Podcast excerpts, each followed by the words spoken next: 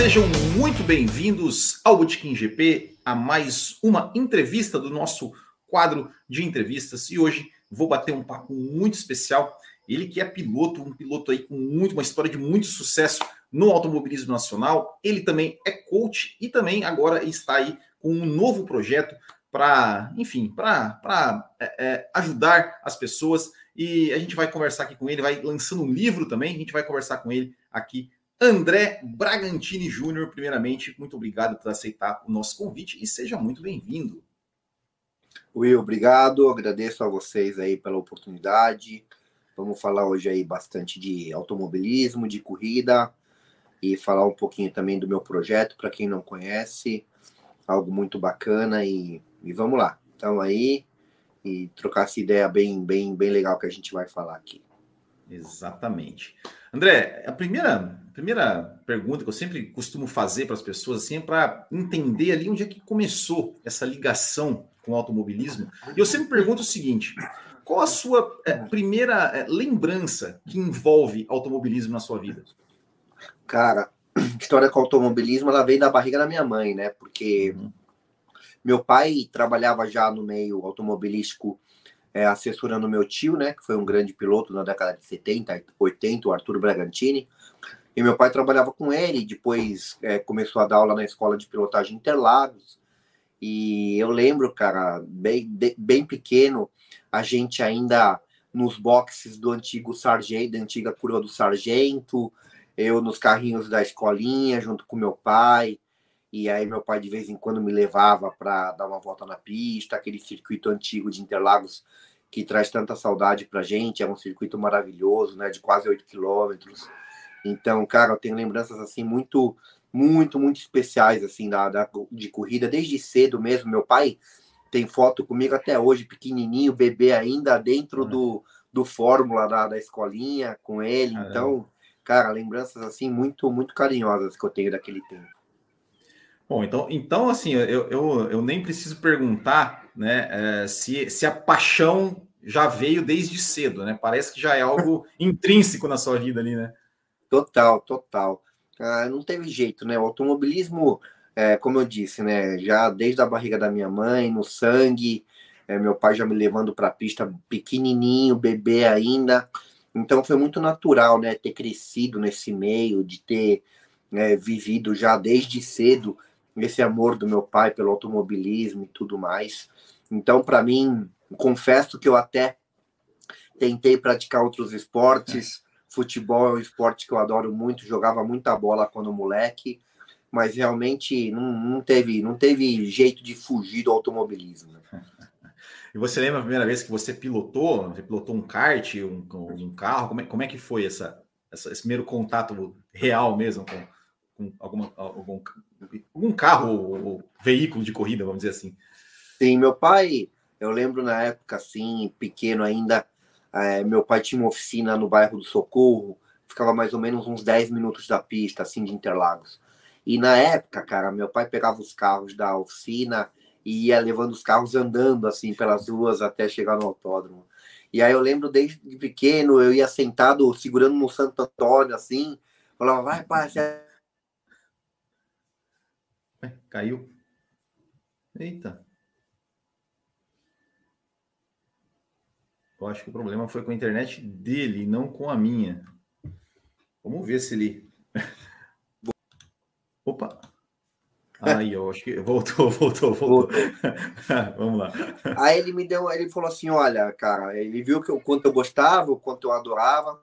E ele tinha um amigo, que era o Zé Maria, que trabalhava com ele na oficina, e o Zé Maria tem um filho que é o Arthur, né? O Arthur foi cresceu comigo desde moleque. E aí eles combinavam, pô, vamos comprar um kart, um para cada um e tudo. Aí eles se, meu pai se juntou com o Zé e eles compravam um kart, um para mim, um pro Arthur. E aí, cara, meu pai me colocou no kart e meu pai falou: ah, vamos ver se esse moleque leva jeito pro negócio, né? E aí foi super bacana que eu comecei a andar, comecei a treinar, já fui pegando gosto. Aí meu pai já arrumou um, um patrocínio de uns amigos, um deu uma força, outro deu outra.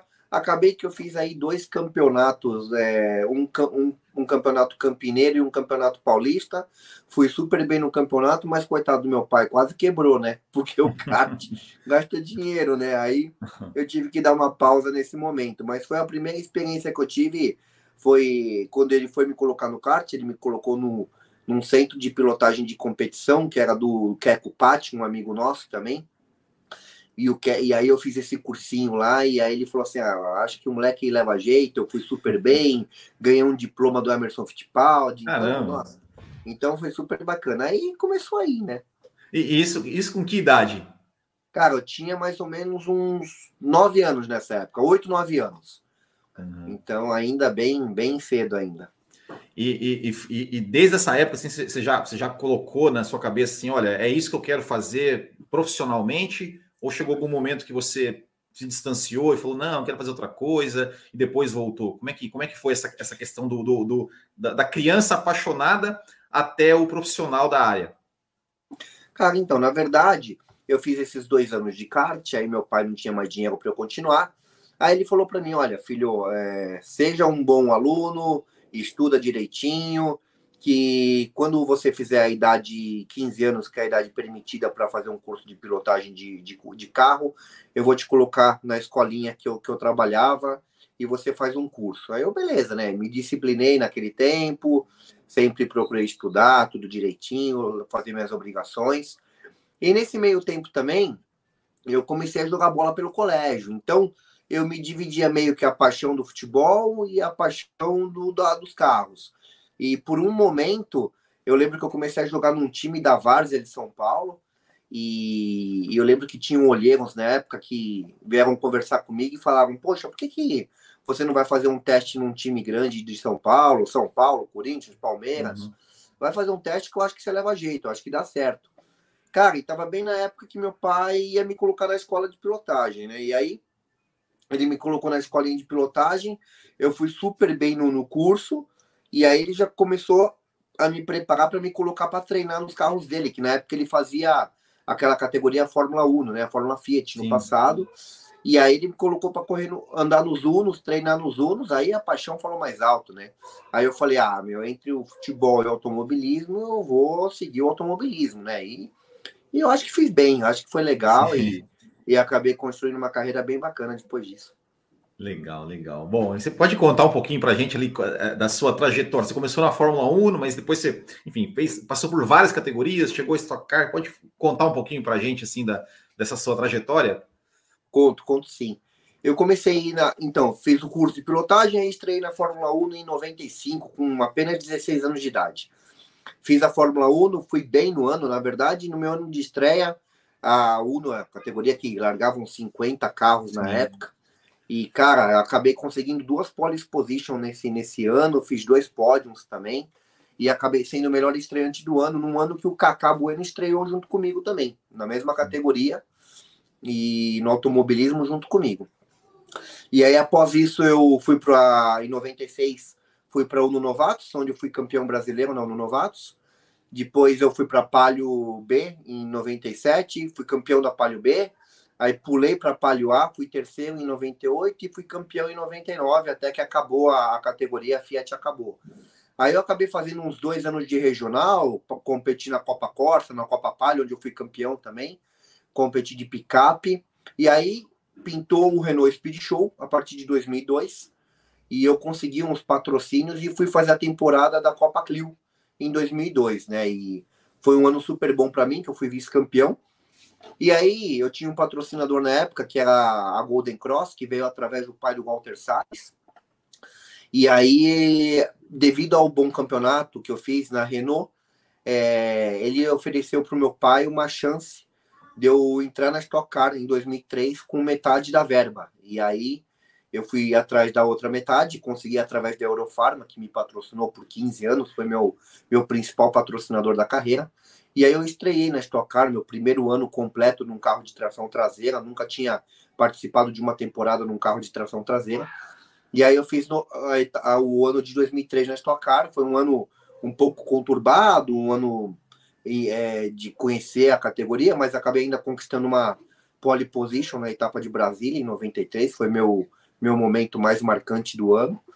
E aí, em 2004, continuei na equipe na Stock Car, onde foi o ano que eu sofri um acidente mais grave da minha carreira em Tarumã, que graças a Deus é, não aconteceu nada demais comigo, mas eu acabei dando sofrendo um acidente por um toque que eu sofri, que acabou destruindo meu carro. E aí foi uma temporada complicada, porque aí a equipe teve que reconstruir um carro novo, eu acabei perdendo corridas, tive uma, um problema de adaptação com o novo carro, com o novo chassi, e aí acabei tendo resultados medianos que acabaram fazendo com que eu tivesse que sair da Stock Car. Aí, 2005, 2006, eu retornei à Copa Clio, fiz mais dois anos da Copa Clio. E em 2007, pintou uma oportunidade de voltar para a Stock Light, fazer a Stock Light para tentar o acesso para a V8 no ano seguinte. E, e aí, realmente, aí, eu fui vice-campeão da categoria. O Betinho Gressi foi até o campeão. Só que a, eu e o meu companheiro de equipe na época, o Ariel Barranco, a gente conseguiu a, a pontuação necessária para subir a equipe para a estoque principal. E aí eu consegui vou retornar à Stock Car em 2008. 2008 foi, 2008 foi o ano da minha cirurgia da Touré. Então foi um ano para mim de muitos altos e baixos. Foi um ano que eu comecei a, a sofrer também com depressão, com ansiedade, pânico. E isso acabou atrapalhando a minha continuidade na categoria. Acabei saindo. Em 2009 eu retornei para a Stock Light, fiz mais, fiz mais um ano de Stock Light e em 2010 surgiu a, o Racing Festival, né, que o Felipe Massa trouxe Sim. o troféu Linha, a Fórmula Futuro. Acabei fazendo os três anos que existi, que, que a categoria aconteceu, de 2010 a 2012. E nesse período eu consegui dois vice-campeonatos lá, brigando com o Kaká até a última etapa no, no campeonato. Foram anos bons para mim.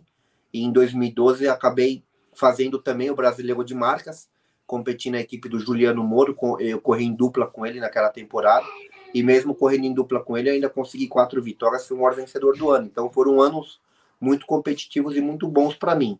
Após 2012, acabei perdendo meus patrocínios, acabei um pouco afastado do cenário nacional, fiz algumas corridas de regional, participei da Cascavel de Ouro por 3, 4 anos, até que em 2020 surgiu a oportunidade de competir na Copa HB20.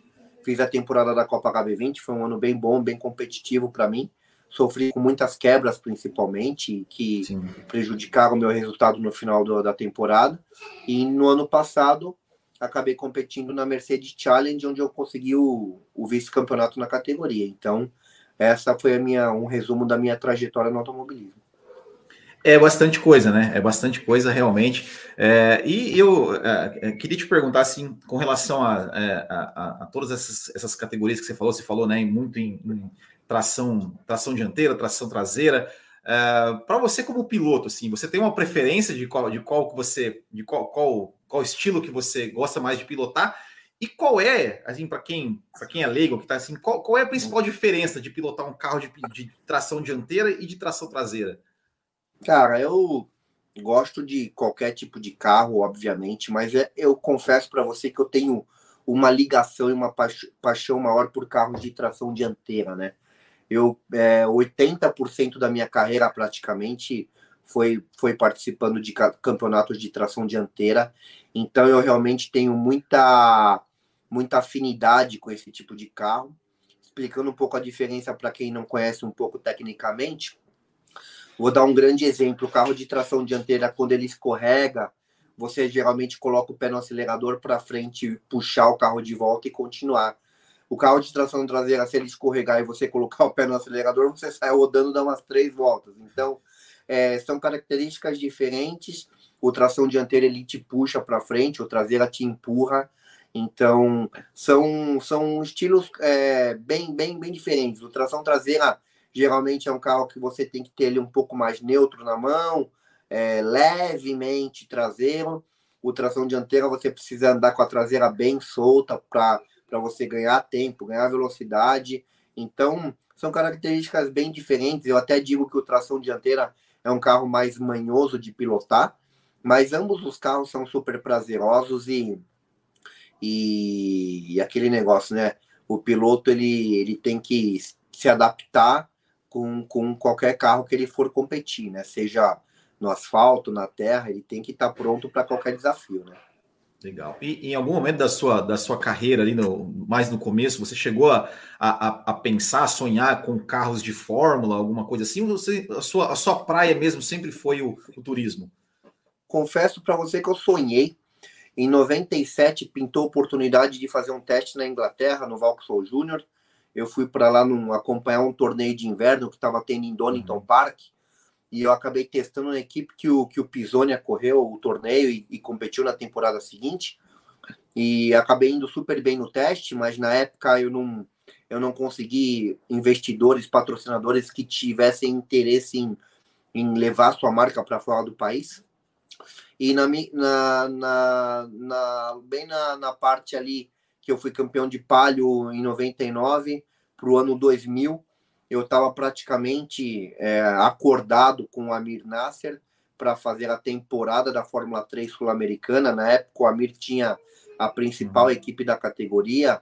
Ele tinha acabado de fazer em 99 os carros do Vitor Meire e dos irmãos Esperafico, que estavam indo rumo à, Fórmula 3000 lá fora na Europa.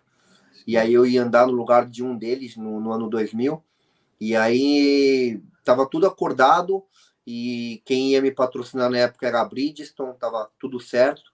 Só que aí foi bem na época que a, a Bridgestone, a Firestone no caso, né, que é, que é, que é da Bridgestone, acabou tendo uma crise mundial por conta de um problema nos Estados Unidos e eles tiveram que cortar toda a verba de marketing do, do, do mundo inteiro em relação a, a patrocínio.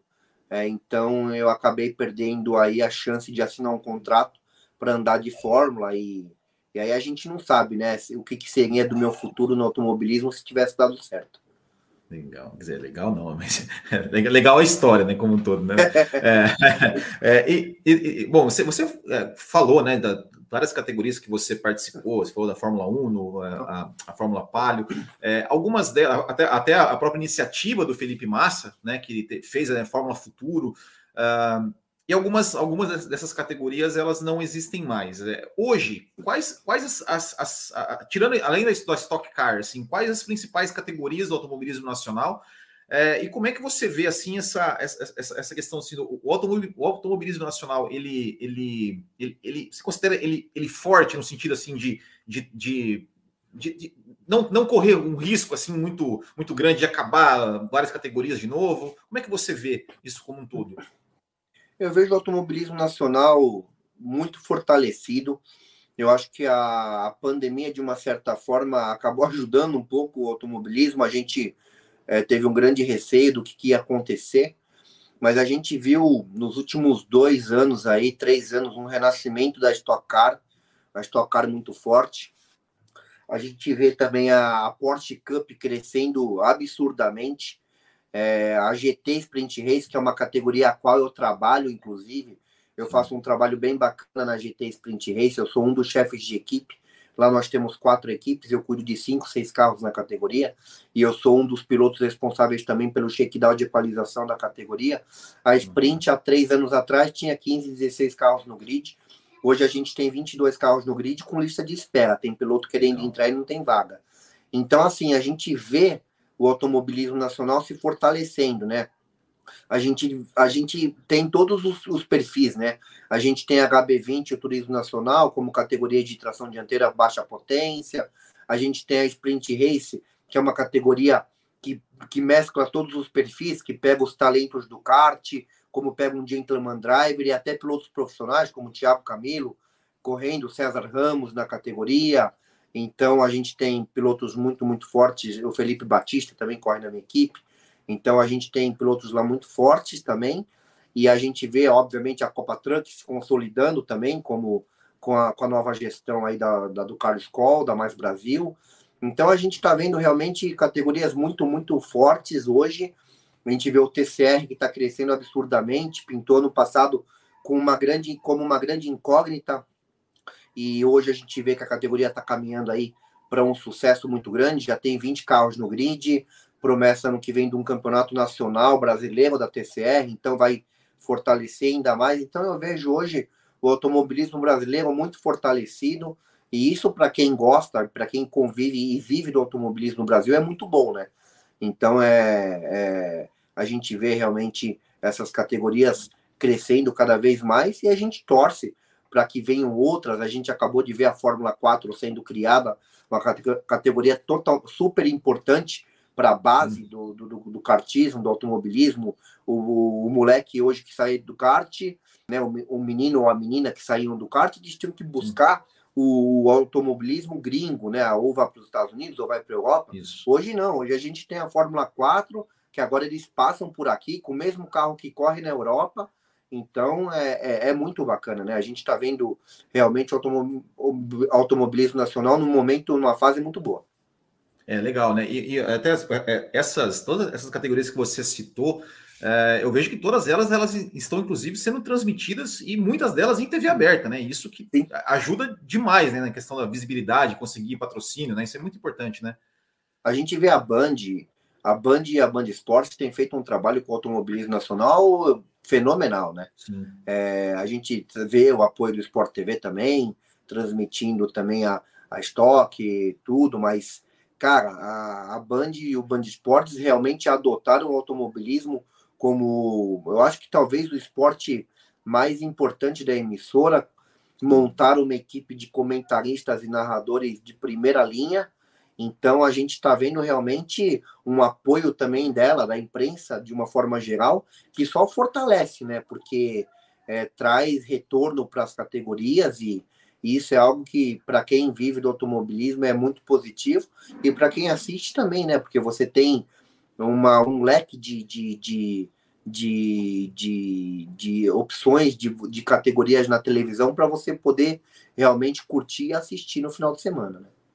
E, e na, na, sua, na sua avaliação, assim, né, como, como pessoa que, que vive do automobilismo, trabalha assim, porque você até citou a Band, né? A Band que ela hoje está né, com o principal produto do automobilismo, que é a Fórmula 1. É, a própria Fórmula 1, né, dos anos para cá, é, começou a captar muita gente nova, né, de por causa de Drive to Survive e tal. Uh, você sente que esse público novo da Fórmula 1, ele também está, digamos, ali é, é, respingando na, na, nas categorias nacionais, nas categorias. É, ou, ou, você acha que, que o público é, de categorias nacionais ainda é um público mais, mais old school ali, o fã mesmo, mais é, raiz, entre aspas, ali, que o cara que já acompanha mais tempo a Fórmula 1 e, e outras, e outras categorias? Eu acho que esse é, um, esse é um desafio que a gente tem aqui no país, né? Eu acho que assim, a, a gente vê que muito por esse trabalho da Fórmula 1 nos últimos anos, a gente vê que tem surgido fãs de Fórmula 1, né? Não fãs do automobilismo em geral. Uhum. Né? Então, assim, tem gente que curte a Fórmula 1 e só a Fórmula 1, e não vejo nada de errado nisso. Eu acho que Sim. cada um curte o que quiser, né? Exato. Mas a, a, a, nossa missão, a nossa um trabalho que a gente tem aqui é trazer esse fã da Fórmula 1, que ele se torne fã do automobilismo nacional, que ele conheça os pilotos nacionais, os ídolos, que, ele, que eles conheçam as categorias, as equipes, então, eu, eu ainda vejo para o automobilismo nacional um público ainda antigo, old school, que gosta, que curte, mas eu vejo uma moçada muito voltada para a Fórmula 1, até por conta dos ídolos novos, né? Leclerc, Norris, Russell, é, Verstappen. Então, tem uma molecada na Fórmula 1 que atrai a atenção da moçada mais nova. Então, eu acho que, que, que a, nossa, a nossa missão aqui é trazer essa moçadinha também para curtir a gente aqui no país, para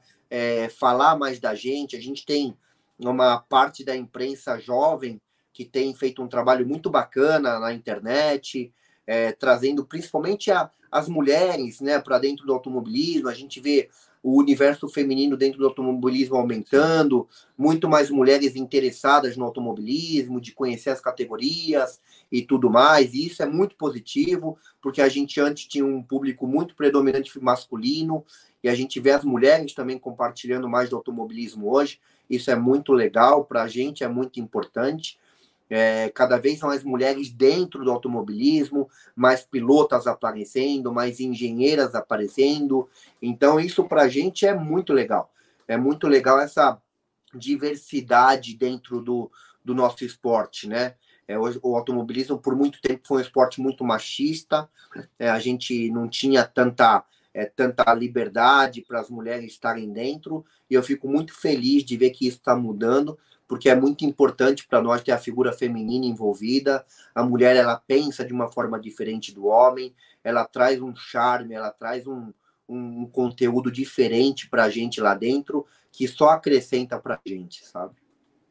Exatamente, exatamente, né? E, e você vê assim algum, é, digamos, alguma, algum trabalho, seja da de federação, seja das próprias categorias, assim que você gostaria de pontuar para realmente conquistar mais esse público, esse público mais jovem, que, que é que, como você falou, né, é mais voltado para a Fórmula 1, ou você acha que ainda falta falta alguma coisa mais específica relacionada a isso?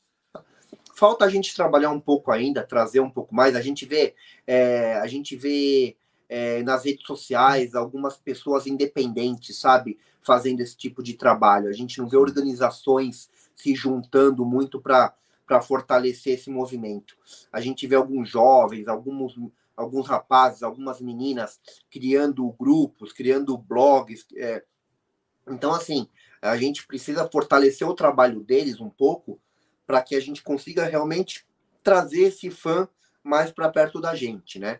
Mas eu acho que é, a gente tá, é, já está conseguindo é, uma, uma, algo bacana. Eu acho que eu acredito que num futuro muito breve aí, vamos falar aí de 3 a 5 anos, a gente vai ter um público bem, bem bacana para o nosso automobilismo, se ele continuar crescendo, eu espero que continue crescendo nos próximos anos. Legal, tomara. Esperamos mesmo. Isso que você falou é bem, é bem verdade, assim, né? Acho que é, principalmente público feminino, né? Eu, eu, eu tenho, eu, eu não sou um cara muito de Twitter, mas eu, ultimamente eu, eu vejo. E, e, e, a maioria, realmente, de grande maioria de, de, pessoas que falam sobre, sobre automobilismo, pelo menos no Twitter, é mulher, é muita mulher, muito, muito mulher, nova, e, e, falam com muita, muita propriedade. Então é muito. realmente, realmente muito bom. É, é, um público e galera nova também que fala: meu Deus, esse cara nasceu em 2000 e sei lá, 2000 e pouco aí já tá né, com esse, todo esse conhecimento, a gente, a gente se sente até um pouco velho, né, por causa, por causa disso, de ver essa galera, de ver essa galera nova, ver essa é galera verdade. nova aí, né, falando, comentando verdade, com tanta, verdade. tanta propriedade. É, e, é, bom, você falou a sua história sobre é, a sua carreira como piloto, é, mas hoje você também treina pilotos, é isso? Eu sou coach de pilotos. Na verdade, eu comecei a trabalhar esse lado de coach logo no início da minha carreira. Quando eu uhum. tinha mais ou menos uns três anos de Fórmula Fiat, eu comecei a trabalhar no centro de pilotagem do Roberto Manzini, aqui em São Paulo. E fui instrutor da escola por uns quatro anos, né? O mesmo instrutor que me ensinou a, a guiar um carro de corrida, eu trabalhei para ele durante uns quatro anos. E, inclusive, eu fui o, o coach de uma categoria de Uno feminina que foi criada só para mulheres Legal. em 99. Então, é, foi, é, foi muito bacana esse trabalho de trabalhar com as pilotas, então foi muito bacana. E após isso, eu já comecei a desenvolver um trabalho de coach de pilotos, né? Até porque eu sabia que a minha carreira, em algum momento, a minha carreira profissional, ela ia ter um prazo de validade. E, eu já comecei a trabalhar esse lado de fora, de, fora da, das pistas para conseguir continuar exercendo e, e tendo meu ganha-pão dentro do automobilismo, né? Então, comecei a trabalhar como coach de pilotos, e aí eu fui me desenvolvendo, trabalhei como engenheiro de pista do Thiago Camilo na, na Stock Car durante, durante seis anos com o Thiago. A gente conquistou até três corridas do milhão juntos, ao lado do meu pai, que era o chefe de equipe, né? Equipe da RC Competições, do Meinha. E, e aí trabalhei também como coach do Ricardo Batista na Porsche Cup por 15 anos. Foi o meu piloto que eu trabalhei por mais tempo e vários outros pilotos em diversas categorias. Então, eu desenvolvi esse trabalho bem bacana e hoje, então, eu faço, tenho múltipla função fora de pista e, inclusive, eu tenho um curso de pilotagem hoje que eu faço em parceria justamente com a categoria GT Sprint Race, onde eu, eu utilizo toda a estrutura e os carros da Sprint para fazer aulas e habilitar novos pilotos no automobilismo brasileiro. Legal. E, e é, é, é, pilotos desde o iniciante até o, o, o digamos, o quem já está mais experiente, assim, o, é, é, o trabalho é feito com, todo, com, qualquer, qualquer piloto. A gente tem dois tipos de curso, um totalmente para pilotos, para alunos iniciantes, aqueles que querem aprender a pilotar e se tornar piloto, tirar uhum. a carteira, e a gente tem um curso voltado especificamente para pilotos é, que, que já correm, onde a gente dá toda a noção de setup do carro, a gente faz um treino com o piloto bem completo, ele experimentando vários setups diferentes no carro para conhecer as reações do carro. Então é, é, é, muito bacana. Além desse trabalho, também sou coach de virtual também, de pilotos que treinam no simulador. Eu faço um trabalho de telemetria junto com esses pilotos, então eu já fiz coach de vários pilotos na, da Porsche e outras categorias, trabalhando na evolução do piloto no simulador e trabalhando também no data do, do piloto. Então, eu trabalho como no, no, na, no, no automobilismo real, é, analisando a telemetria dele e instruindo onde ele tem que melhorar e evoluir. Que legal. E, e, e os, os, pilotos, esses pilotos do, do, do virtual, é, é, eles, eles, é, muitos eles seguem carreira mesmo no virtual ou você treina no virtual para trazer para o real? Assim, como é que como é, como é que é? Me explica um pouco mais sobre eu isso. Geralmente, eu geralmente tenho feito no virtual, eu tenho feito mais treino com pilotos que correm nas categorias reais, que uhum. utilizam o simulador para aprimorar suas pilotagens, né? Então, é, eu, eu trabalho no simulador para que ele leve esse, essa, esse treinamento para a pista e aplique lá o que, ele, o que a gente treinou no simulador. Mas também treino também com pilotos virtuais que correm só em campeonatos virtuais e e até porque a técnica de ensino é a mesma, então uhum. é, a gente consegue, com os simuladores que a gente tem hoje, é, funcionando, o, o iRacing, o Aceto Corsa, o automobilista, Sim. a gente tem plataformas muito boas que simulam com muita perfeição a, a, realidade. E você já chegou a, a, a, pilotar, competir alguma vez no virtual, assim, ou, ou não? E, e, e é, é se, se sim, né? Qual, qual, qual a principal? Qual, qual foi a sensação?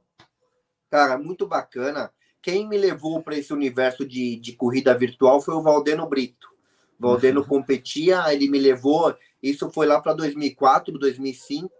Ele me levou para começar a competir. E, cara, eu participei de diversos campeonatos, ganhei muita corrida, ganhei campeonato. Então, cara, foi super bacana, assim. Foi um período muito legal até pouco tempo atrás eu tinha meu simulador em casa, eu treinava, acabei vendendo. E mas assim, cara, eu acho que é é super importante. O automobilismo virtual vem crescendo também cada vez mais e tanto que a gente vê muitos pilotos da, do automobilismo real utilizando o simulador realmente para aprimorar suas técnicas. Exato, exatamente. É, Travou? Travou? Você deu uma travadinha? Tá. Eu agora? Não, bem. Foi eu agora que travei ou foi você?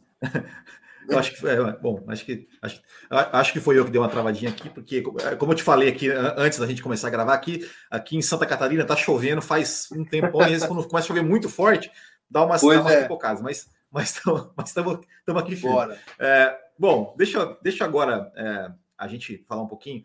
É, você, né, você, você comentou, né, no, no, um pouco mais atrás no comentário, né, que você fez uma cirurgia do, da, da, da Touré. É, queria que você contasse um pouco, né, é, é, sobre, sobre primeiro o que é, né, é, como isso, como, como você, é, é, como isso afetou a sua vida de certa forma, assim, e, e se isso de alguma forma na, na questão da, da, da, sua carreira como piloto, se isso te, te, te afetou, como é que você é, é, enfim, você tá, está fazendo, né? Agora tá, está lançando um livro contando a sua história com um novo projeto que chama Ultrapassando Limites. Então, eu queria que você começasse a contar um pouco dessa história para a gente, por favor. Bom, eu convivo com a síndrome de Tourette desde os meus cinco anos de idade e você imagina que eu passei por momentos, eu tanto eu quanto minha família, muito complicados, né? Essa síndrome, ela é, para quem não conhece, a Tourette elas são espasmos involuntários pelo corpo e pela voz. Quem está vendo a live vê que eu tenho uns espasmos de rosto, que eu torço um pouco o rosto, tudo. E além dos espasmos motores, ela tem os espasmos de voz também, que a pessoa dá uns gritos e solta muitos gritos. Então é tipo um cacuete, mas é realmente um, uma falha no sistema nervoso, né? Então essa síndrome é, a gente convive muito com preconceito, as pessoas não aceitam muito bem, não compreendem. Ela até hoje é muito pouco conhecida, divulgada, e então eu convivi com ela minha vida inteira e a minha família só foi descobrir o que eu tinha quando eu tinha já 22 anos de idade, né? Nossa. Então a gente passou quase 20 anos aí sem saber o que, que eu tinha, sem saber se era grave ou não. Então isso foi muito difícil. Em 2008 surgiu a oportunidade para eu fazer a cirurgia para a Touré. A cirurgia consiste na instalação de um marcapasso cerebral aqui no peito, ligado com dois eletrodos que ligam no lóbulo frontal do cérebro. A cirurgia ela durou 15 horas e foi feita grande parte comigo acordado, com o médico mexendo dentro do cérebro, justamente para entender se estava os estímulos que eu tinha, o que estava acontecendo. Então, através dessa cirurgia, eu acabei melhorando 80, 90% hoje. Então, é, se a nossa entrevista aqui fosse há 15 anos atrás, você veria que os meus espasmos eles, eles eram muito acentuados. Então, eu, graças a Deus, melhorei muito e como você disse, eu lancei um projeto chamado Ultrapassando Limites. Tem cinco anos que eu venho trabalhando nesse projeto, que ele engloba as minhas palestras motivacionais, onde eu, eu, eu trabalho com três pilares na palestra, que são concentração, constância e autoestima, que foram pilares que eu estabeleci durante a minha vida e que me fizeram com que me ajudassem a, a, a melhorar, a conviver com isso. E eu estou trabalhando também na minha biografia, que está sendo produzida pela editora 259 do Reginaldo Leme. A Dani, que a filha dele está tocando essa, esse, essa produção. Quem está escrevendo para mim é o Alexander Grunwald, que foi um jornalista Sim. que trabalhou na, né, na Globo, na Sport Legal. TV por 13 anos. Então, hoje ele é responsável por todo o conteúdo de mídia da, da do grupo Stock Car. Então, ele é uma pessoa que está escrevendo com toda a sensibilidade do mundo essa biografia. Eu estou super feliz com a minha equipe que eu formei, tanto a minha assessoria de imprensa, que é a Bia, como o Grum, como a Dani. Eles têm feito um trabalho fantástico, realmente.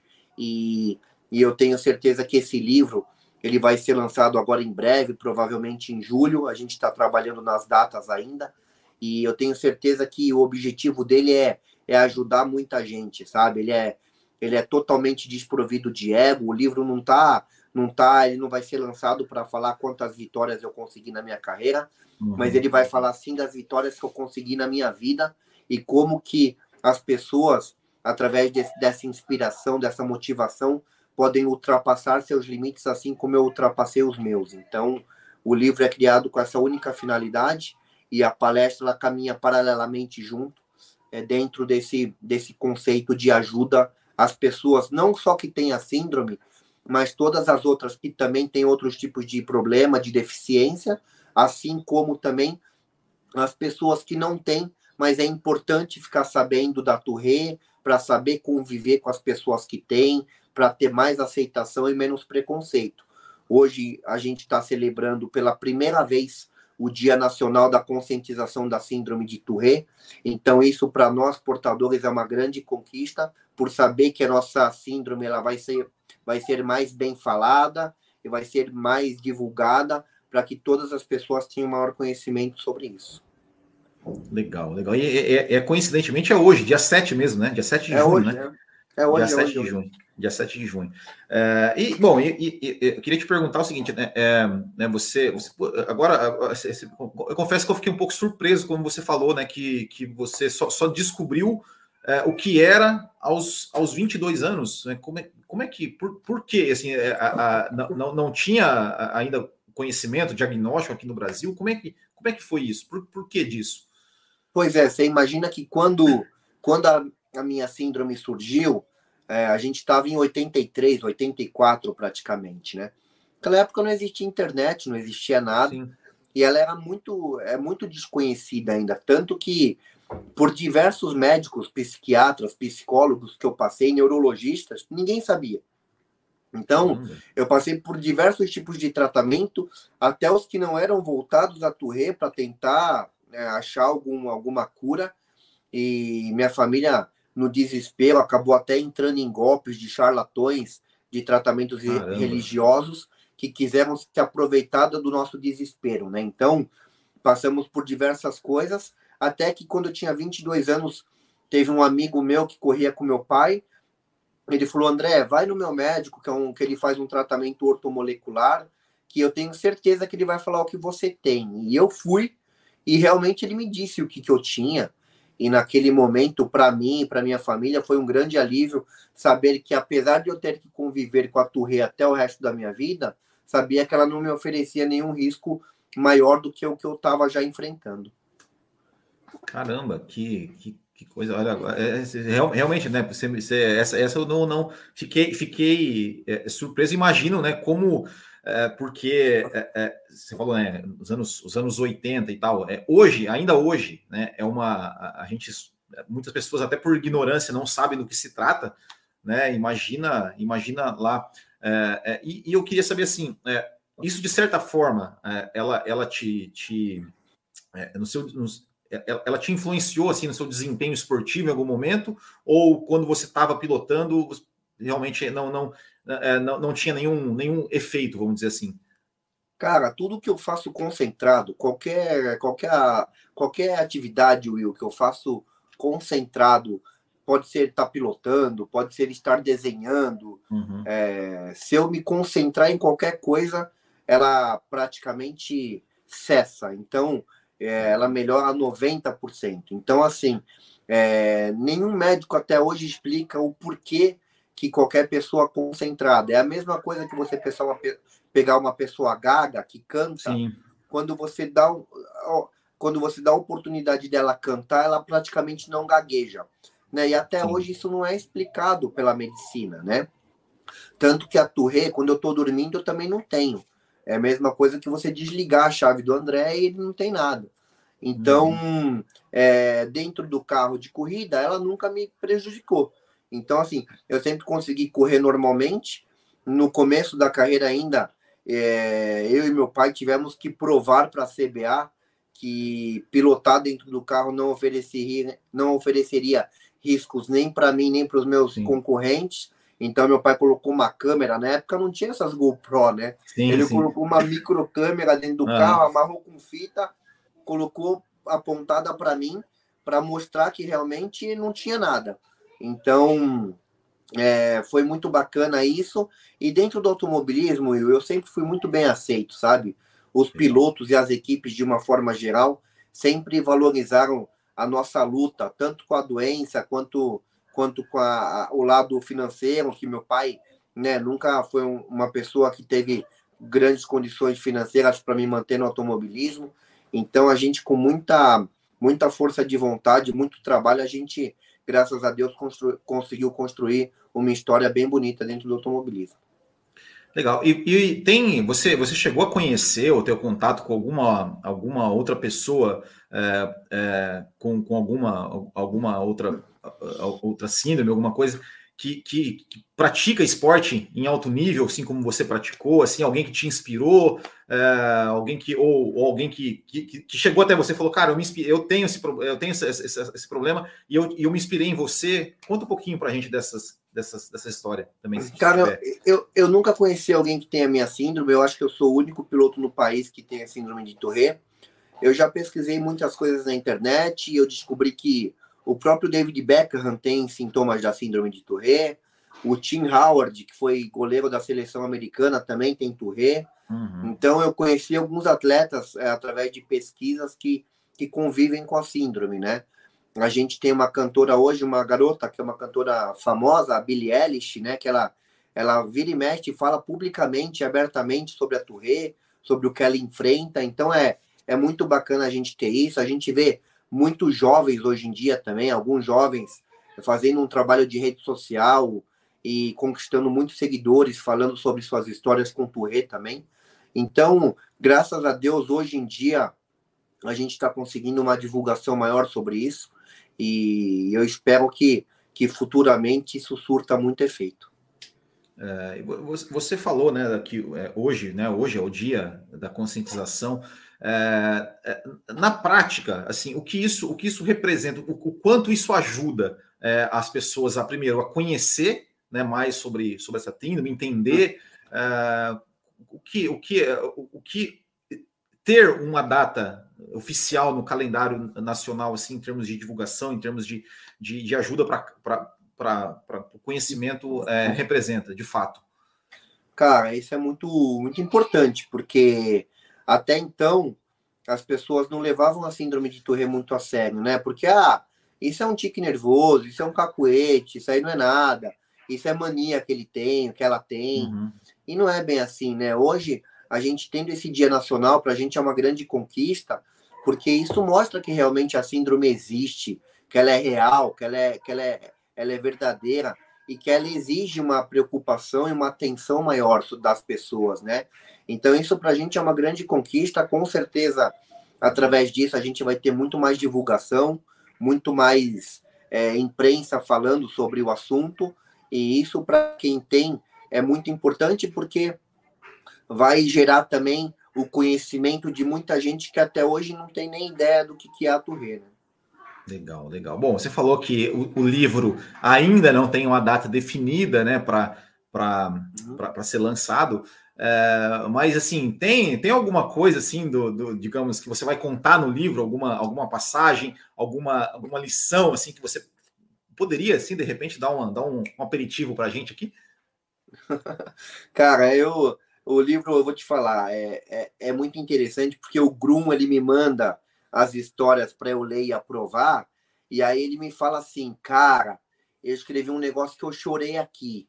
aí eu pego e leio, aí eu respondo para ele, puta, cara, eu chorei aqui também.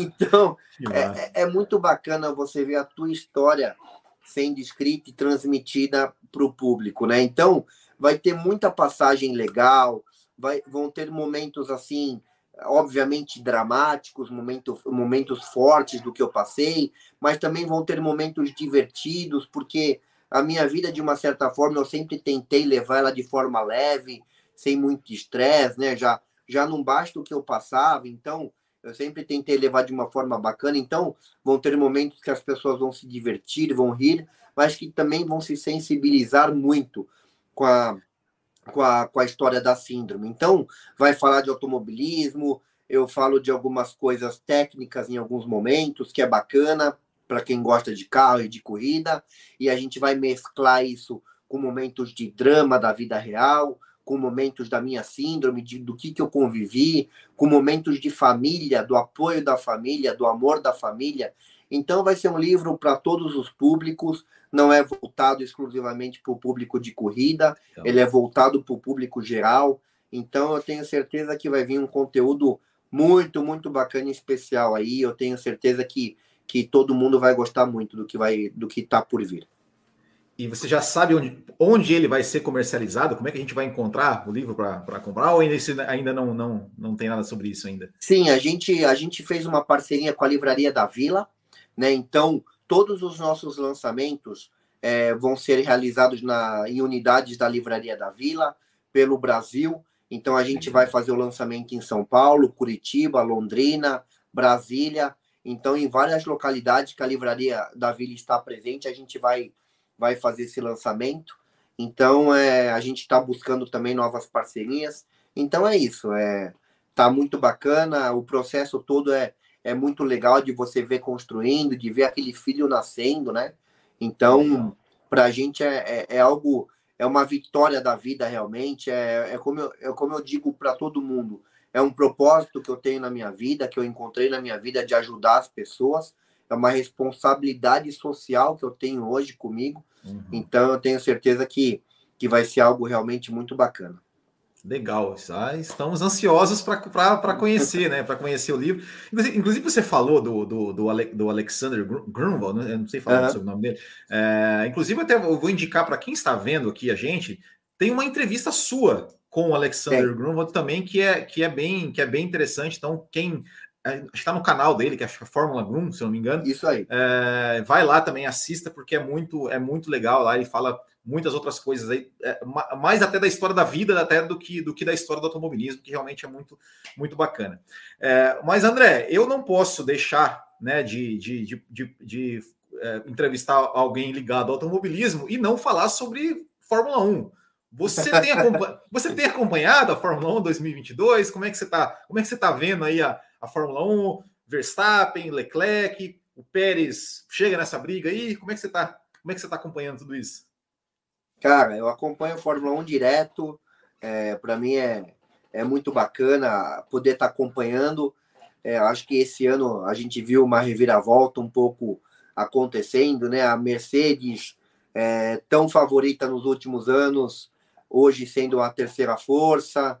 A gente vê a Ferrari que sofreu muito nos últimos anos, hoje uhum. ela, ela tem provavelmente, principalmente após Barcelona, eu acho que conseguiram encontrar uma receita do carro muito muito boa ali com as atualizações que foram feitas.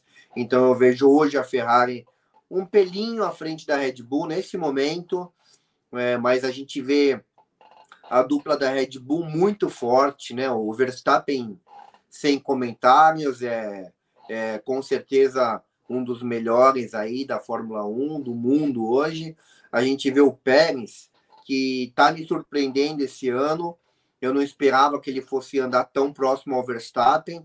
Então a Red Bull tem uma dupla ali muito, muito forte. Não que os outros não tenham, a dupla da Ferrari é muito forte também, a da Mercedes muito forte. Mas eu acho que o conjunto ali da Red Bull é, é um pelinho na frente hoje, um pouquinho. Então é, eu tenho visto com muito carinho a Fórmula 1. É, a gente ah, vem para uma próxima etapa agora em Baku, que vai ser muito interessante da gente reparar o que, que vai acontecer nesse circuito de rua.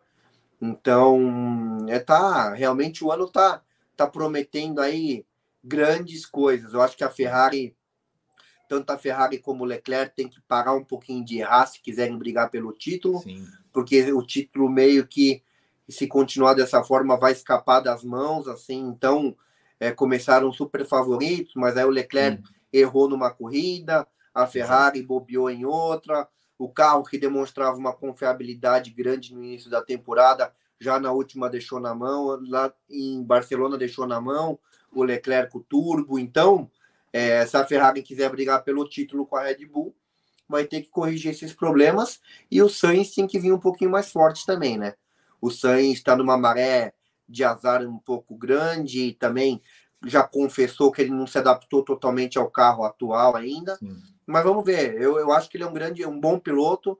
É, eu espero daqui pelo menos uma até o meio da temporada ver ele mais competitivo, brigando um pouco mais com os primeiros ali.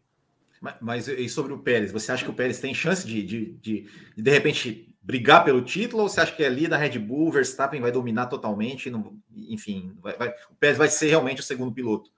Eu acho que é, é muito óbvio que a, que a Red Bull vai falar para o público, para a imprensa, que os dois têm a mesma chance. Né? Mas a gente sabe que as coisas não funcionam muito bem assim. Eu acho que no momento que a situação apertar um pouco lá na frente, eles vão dar prioridade para quem eles acham que tem que dar. E, obviamente, o Verstappen é um piloto mais completo. Né? Então, assim, é, a gente vê muito isso na Fórmula 1. É difícil dois pilotos de uma equipe de ponta terem condições exatamente iguais. A gente já a gente vê isso acontecer na história da Fórmula 1, não é uma coisa de hoje.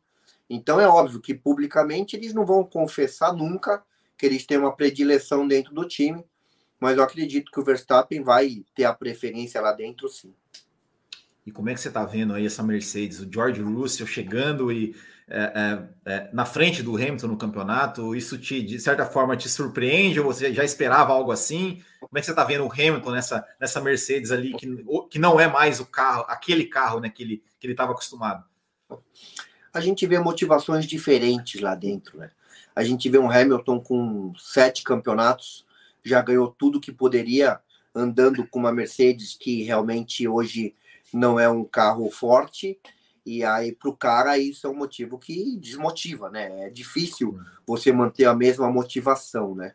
E você vê um Russell que estava acostumado a andar em último com a Williams, sentando num carro que hoje ele tem a possibilidade de brigar lá na frente. Óbvio que me surpreende um pouquinho a constância do Russell, do Russell que está sendo maravilhosa, né?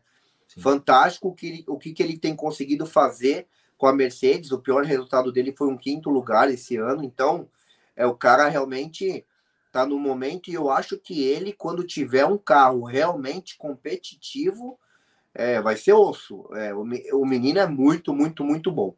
Como dupla, eu considero a melhor dupla, Sim. Russell e Hamilton. É, eu acho que se eles tiverem um momento de ter um carro em condições iguais a Ferrari e a Red Bull, eu acho que eles, como dupla, tem grande chance de fazer a Mercedes, não esse ano, não acredito, óbvio que não, mas futuramente dar um título para de mais um título de, de construtores para a Mercedes. E você acha que a Mercedes ainda esse ano consegue pelo menos chegar mais próximo ali, ganhar algumas corridas? Ou você acha que é difícil? Quando você começa muito atrás é muito complicado, né? E ainda mais com esse limite orçamentário que existe na Fórmula 1 hoje, que as equipes não têm total liberdade. A gente vê até um, uhum. um movimento da própria Ferrari, Red Bull e Mercedes tentando é, brigar em relação a esse limite orçamentário. Então, eu acho que ah, até que acredito que a Mercedes possa sim evoluir, mas eu acho sinceramente muito difícil esse ano ainda chegarem próximo do nível da Red Bull e da Ferrari. Ó, e outra coisa que eu sempre é, gosto de fazer aqui com, com, com convidados quando semana pré-corrida é pedir para deixar um palpite, né? Vamos é, um palpite para o GP do Azerbaijão. Quem, quem você acha que, que, que, que vai ser né, favorito, é, pole position? Quem você acha que tem chance, grande chance de, de sair da, da do, do, Azerbaijão aí com, a, com essa vitória? Bom, Red Bull ano passado foi muito forte lá mas é, a gente vê a Ferrari muito bem, né, no momento especial. Eu, obviamente, tenho uma torcida particular pela Ferrari, pelo que eu gosto da Ferrari, mas eu acredito em Leclerc, Verstappen e Pérez. É o que eu acredito no meu palpite. Legal, legal. André, cara, muito obrigado por esse papo. Nosso tempo aqui, né, já, já estamos aí chegando próximo de uma, de uma hora. É, e eu sempre peço é, para todo mundo que vem aqui é, para quem está assistindo a gente e, e, e quer, de repente, é, ter, alcançar o sucesso, ter um, algum sonho de, de, de repente, seguir uma carreira, seja no automobilismo, seja fora dele, é, eu sempre peço para pra, as pessoas aqui, se puderem, deixar alguma, alguma dica para quem está assistindo, quem está começando, para de repente alcançar aí o sucesso assim como você alcançou. Cara, mensagem que eu tenho que serve não só para o automobilismo, como para a vida, das pessoas encontrarem o teu propósito, né? Quando a gente encontra o nosso propósito na vida, tudo começa a fazer mais sentido. Independente do que você faça, qualquer esporte que você pratique ou qualquer área da tua vida, seja na tua profissão, seja como hobby, faça com amor. Eu acho que quando você faz algo com amor que você realmente gosta, as coisas elas funcionam de uma forma diferente. Tudo que você faz por obrigação ou por dinheiro, eu acho que realmente não, não faz sentido. Então, encontre o teu propósito, encontre o que te motiva, o que te inspira, o que te faça bem, para que você ultrapasse seus limites assim como eu. Legal. E onde que o pessoal te encontra, né? Nas redes sociais, é, ou de repente o site, né? Para saber mais do seu, do seu projeto, do seu trabalho, para poder comprar o seu livro futuramente? Pode me seguir no Instagram, é a rede social que eu mais uso, arroba André Bragantini. Arroba André Bragantini, tudo junto no Instagram. Pode me seguir lá, que lá eu estou sempre postando constantemente é, o, projeto do livro. Eu posto também muitas notícias sobre as categorias que eu trabalho, minha carreira. Então, é, o meu perfil é bem diversificado e lá você vai encontrar todas as informações que você precisa. Legal. André, obrigado mesmo pela sua, pela sua participação. Gostei muito do nosso papo aqui. Está convidadíssimo para vir mais vezes aqui, a gente conversar. Depois, quem sabe, lançar o livro, depois que, né, é, é, digamos, fazer uma, a, a, turnê de lançamento e, e começar a colher né, os, os resultados né, de, de, de, das palestras, pessoas que lerem o livro, a gente conversar sobre livro. Eu, eu gosto muito assim, de, de ler livros sobre automobilismo, sempre fazer vídeos aqui sobre o livro né? É, então, espero, espero que você possa voltar numa, numa próxima oportunidade. Então, te, te, agradecer imensamente por esse, por esse papo. É, agradecer também a quem está aqui nos assistindo, é, ou quem está nos ouvindo, porque esse papo também vai ser é, em podcast. É isso aí. Muito obrigado a todos. Grande abraço. Até o próximo. E tchau. Valeu. Tchau.